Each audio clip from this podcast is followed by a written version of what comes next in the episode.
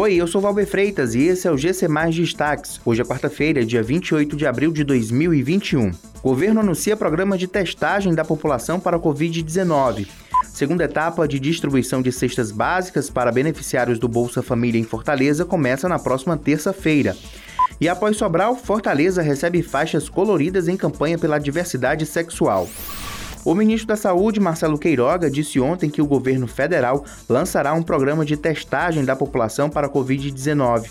Segundo Queiroga, o objetivo é conseguir identificar os casos positivos e seus contactantes para que se possa adotar uma política melhor de quarentena para esses indivíduos afetados pela Covid-19 e, assim, reduzir a transmissão da doença.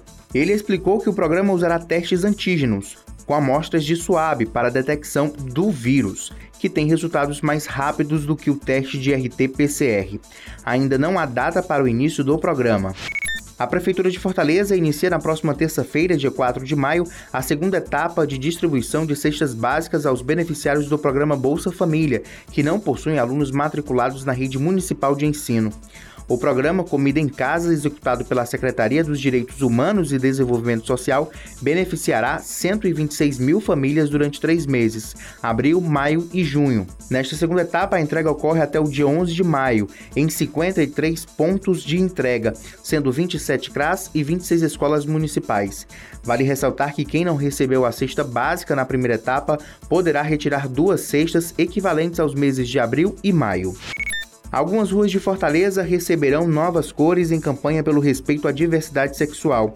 A intervenção urbana pode ser vista nas faixas de pedestres situadas nos cruzamentos da Avenida Beira Mar com a Rua José Napoleão, no bairro Meireles na Rua Paulino Nogueira, esquina com a Rua Marechal Teodoro, no Benfica, e na Rua Barbosa de Freitas, esquina com a Rua Maria Tomásia, na Aldeota. O projeto, que visa celebrar a diversidade e combater a discriminação com a população LGBTQI+, é intitulado Pare, Pense e Passe com Amor.